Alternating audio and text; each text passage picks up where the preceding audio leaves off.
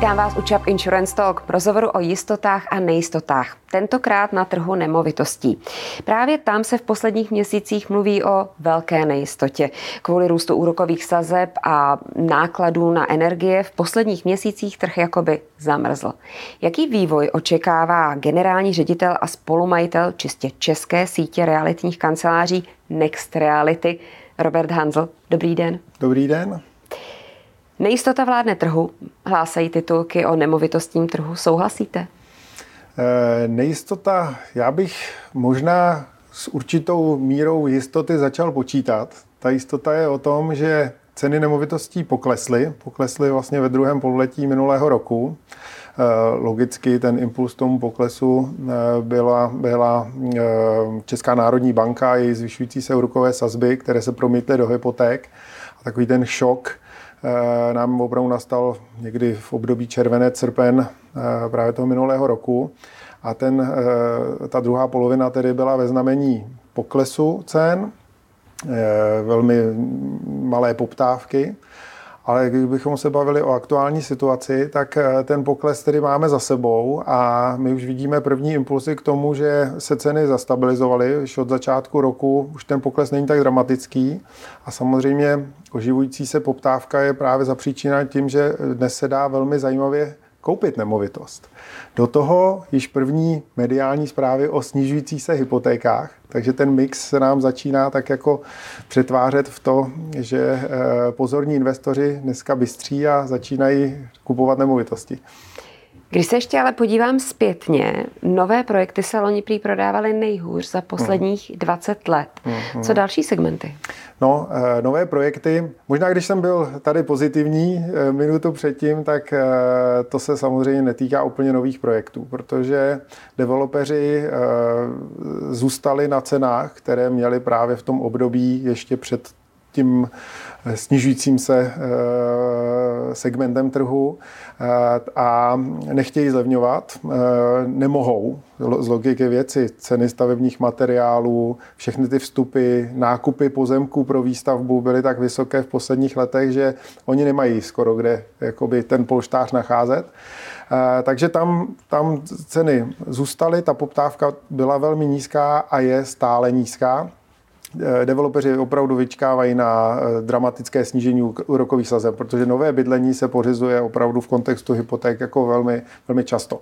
Eh, ty snižující se ceny jsou spíš v tom, jak se říct, second handovém nebo trhu z druhé ruky, to znamená již jakoby v starších nemovitostí, kde ta flexibilita u snižování cen, kdy soukromí vlastníci prostě potřebují prodat, tak sníží cenu, protože ty vstupy nemají takové jako developeři, tak, tak je jiná.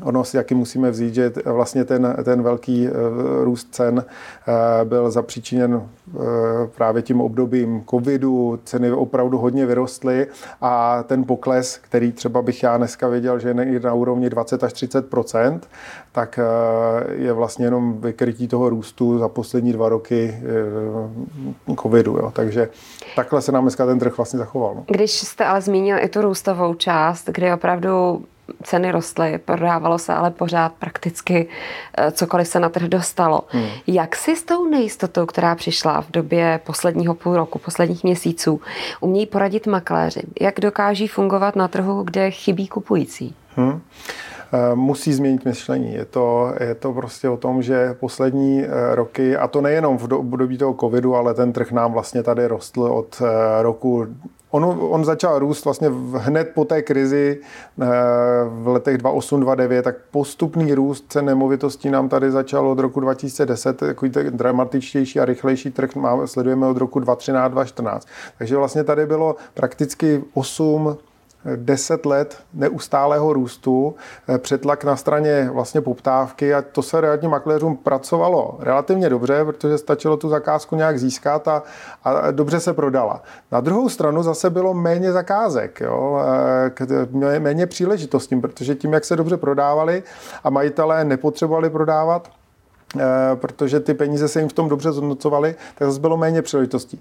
Teď ta jistota eh, je pouze ve změně myšlení. To znamená, pokud realitní makléři umějí eh, a přizpůsobili se té době, že se začali orientovat víc na stranu poptávky, víc pracovat s poptávkou, s tím, kdo chce koupit, což předtím nebylo zapotřebí tolik, tak mají šanci uspět. Ti, kteří zůstali zamrzlí v tom období těch posledních 8-10 let, tak samozřejmě mohou mít problémy.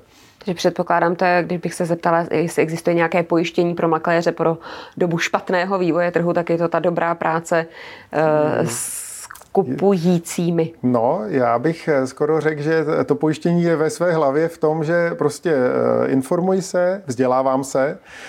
Možná to může být pro někoho perfektní příležitost, jak se zapojit do různých forem vzdělání, které třeba ti makléři neměli.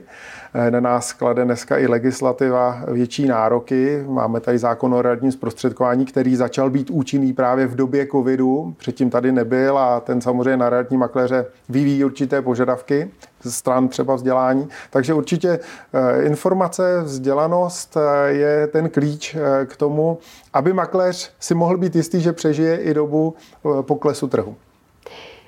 Vysoké úrokové sazby loni srazily zájem o hypotéky. Jaký čekáte vývoj letos? Um, v rámci toho hypotečního trhu my teď v těchto týdnech vidíme určité oživení. Ehm, je to samozřejmě zapříčeno i tím, že nejen úrokové sazby dramaticky neklesají. Eh, analyzujeme s finančními poradci a s realitními makléři si situaci tak, že eh, taková ta psychologická hranice je někde na úrovni 5%, až budeme mít sazby za 4,5%, myslíme si, že ten trh bude fungovat eh, úplně v pořádku a standardně musíme si přiznat, že sazby kolem dvou nebo pod 2% nebyly úplně normální. Tady vlastně se celá ta, celý ty měsíce nebo roky, kdy ty sazby byly na té nižší úrovni, mluvilo o tom, že to je nestandardní a že se určitě jednou vrátí na úroveň třeba 4%. Takže teď jsme někde kolem 6, to je moc ta hranice 4,5% eh, nebo psychologická hranice pod těch 5% bude určitý spouštěč, ale v té dnešní době, když nám ty ceny nemovitostí poklesly o 30%, tak samozřejmě i hypotéka za 6% je jako velmi zajímavá příležitost, protože když bych to srovnal právě s tím obdobím někdy před rokem, rokem a půl, kdy sice byly sazby za 2%, ale nemovitosti byly o 30% dražší a hlavně nebyly k výběru. Eh, lidi brali, co, co, co přišlo pod ruku a byli ochotní připlácet. Známe to běžně, eh, to, co se na trhu dělo, eh, na jedné nemovitosti 10 prohlídek, 20 prohlídek a lidi připláceli. Kdo dá víc, ten koupí. Takže tím způsobem nám ty ceny letěly samozřejmě úplně nesmyslně vysoko. V dnešní době sice mám hypotéku za 6%, mohl bych si říct, že je to nějaký 4% třeba oproti tomu období minulýmu. A když si to vezmu, i kdybych vzal pětiletou fixaci, tak je to vlastně 20%, ale pořád o 30% levnější nemovitost. Takže pokud dobře počítám, mohl bych dneska kupovat velmi jako, eh, za, za velmi zajímavých podmínek i s vyšším procentem hypotéky a hlavně, a to musím jako vědět, ona ta, on ten pokles byl tady opravdu po 13 letech, jak jsem říkal, od roku 2010 ceny nemovitostí jenom rostly. Teď o 30% spadly, ale do tří let já garantuju, že budou opět o těch 30% vyšší. Takže i to zhodnocení ceny nemovitosti, pokud dneska koupím o 30% levněji, tak je velmi zajímavý. A jak říkám, bystří investoři už se toho všimli a my tady od začátku roku vidíme užívání trhu.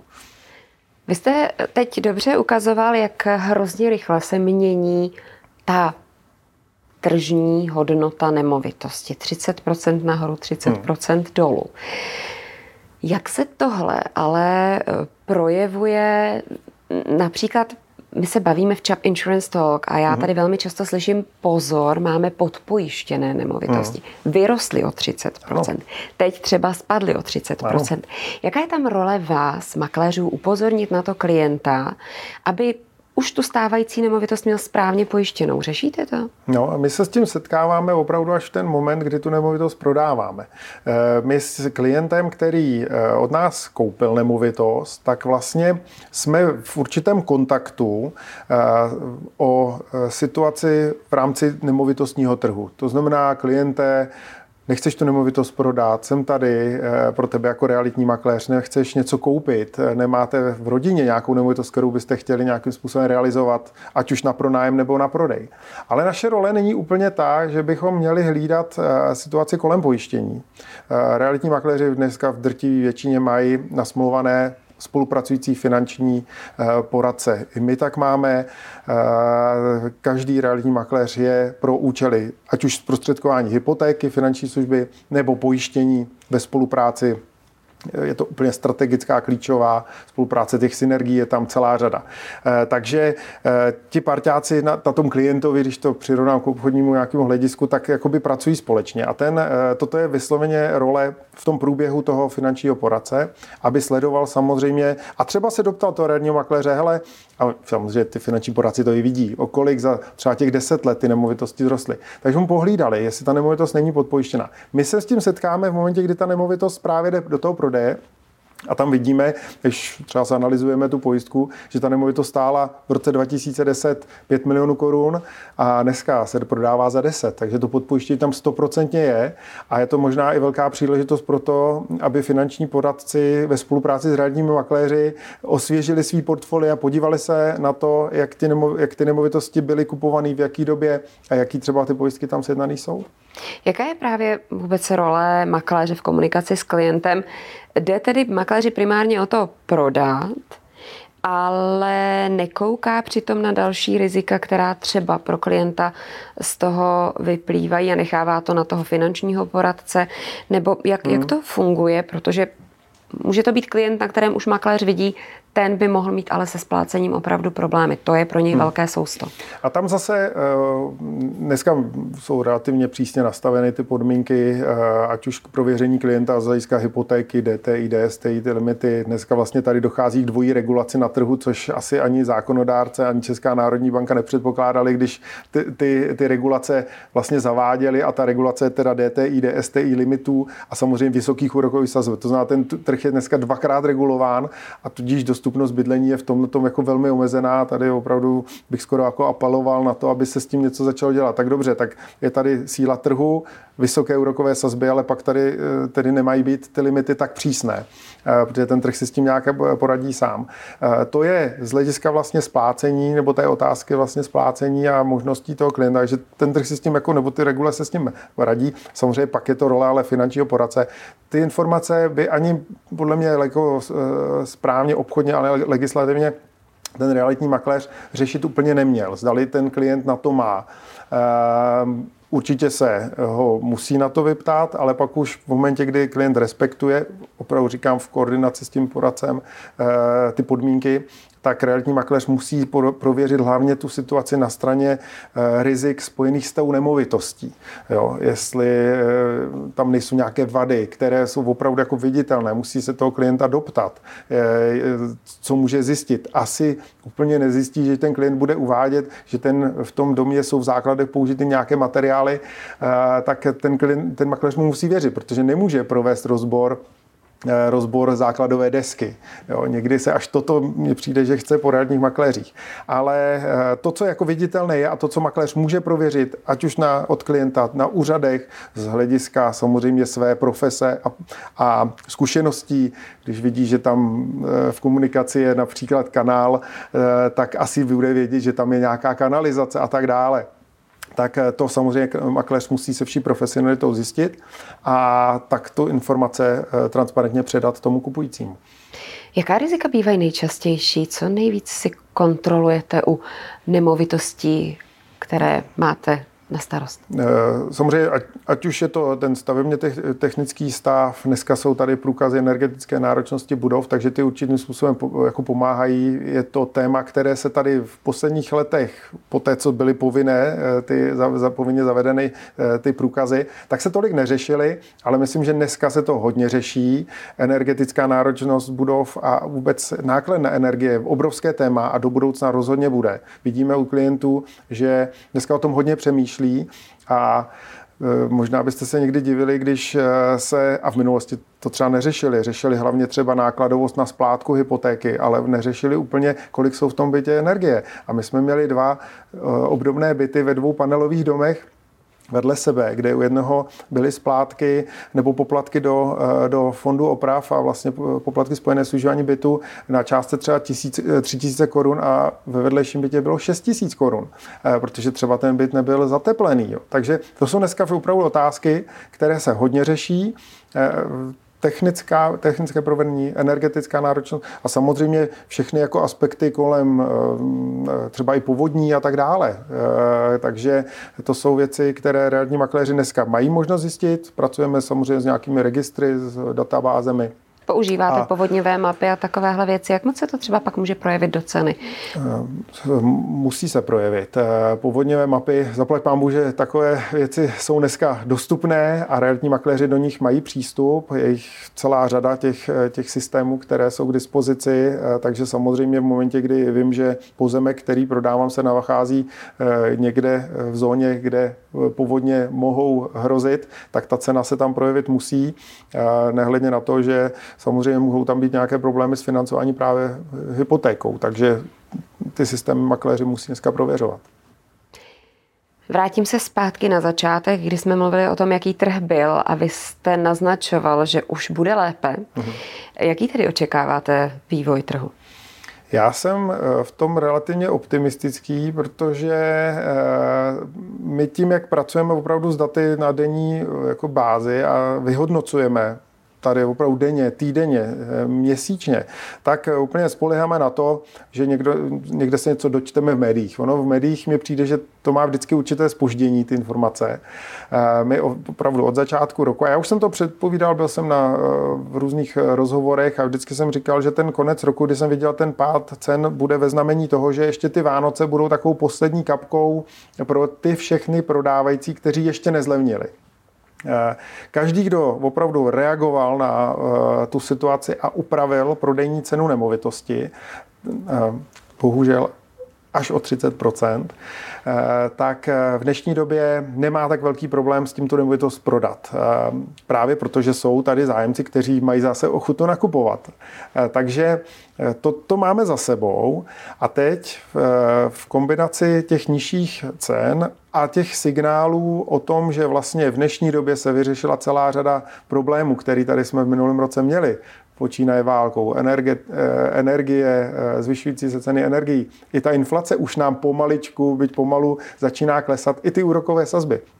Tak to jsou všechno impulzy, které pokud budou na té sestupné tendenci, tak jednoznačně se v relativně krátké době odrazí eh, do ceny nemovitostí a do ještě vyššího zájmu eh, o nemovitosti. Takže pro mě eh, opravdu zase to léto, to je taková vždycky okurková sezona v realitách. Podzim já vidím ve znamení opravdu opětovného jako na, na, na startování růstu cen nemovitostí v první řadě to budou zase malometrážní byty, eh, následovat samozřejmě budou i třeba větší byty a potom ty rodinný domky v těch jako eh, ty trošku dražší rodinný domy, které eh, jsou vždycky tak nějak jako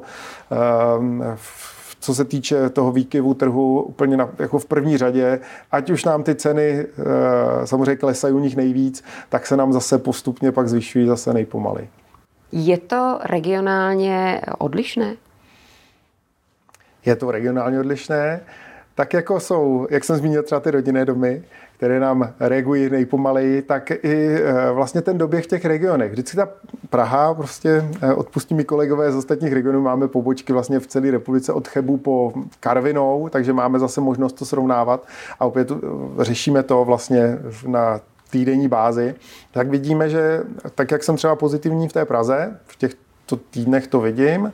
A v těch regionech střed, středočeského kraje, ale postupně pak i další lokality, Pardubice a tak dál, e, to znamená jakoby Čechy, tak postupně ta Morava má nějaké určité spoždění, takže kolegové už mi hlásí postupné oživování, ještě možná postupné jako snižování od začátku roku cen nemovitostí, ale klíčem je samozřejmě, aby ten pokles opravdu byl k těm 30% a pak se to nastartuje i v těch regionech třeba dál od Prahy.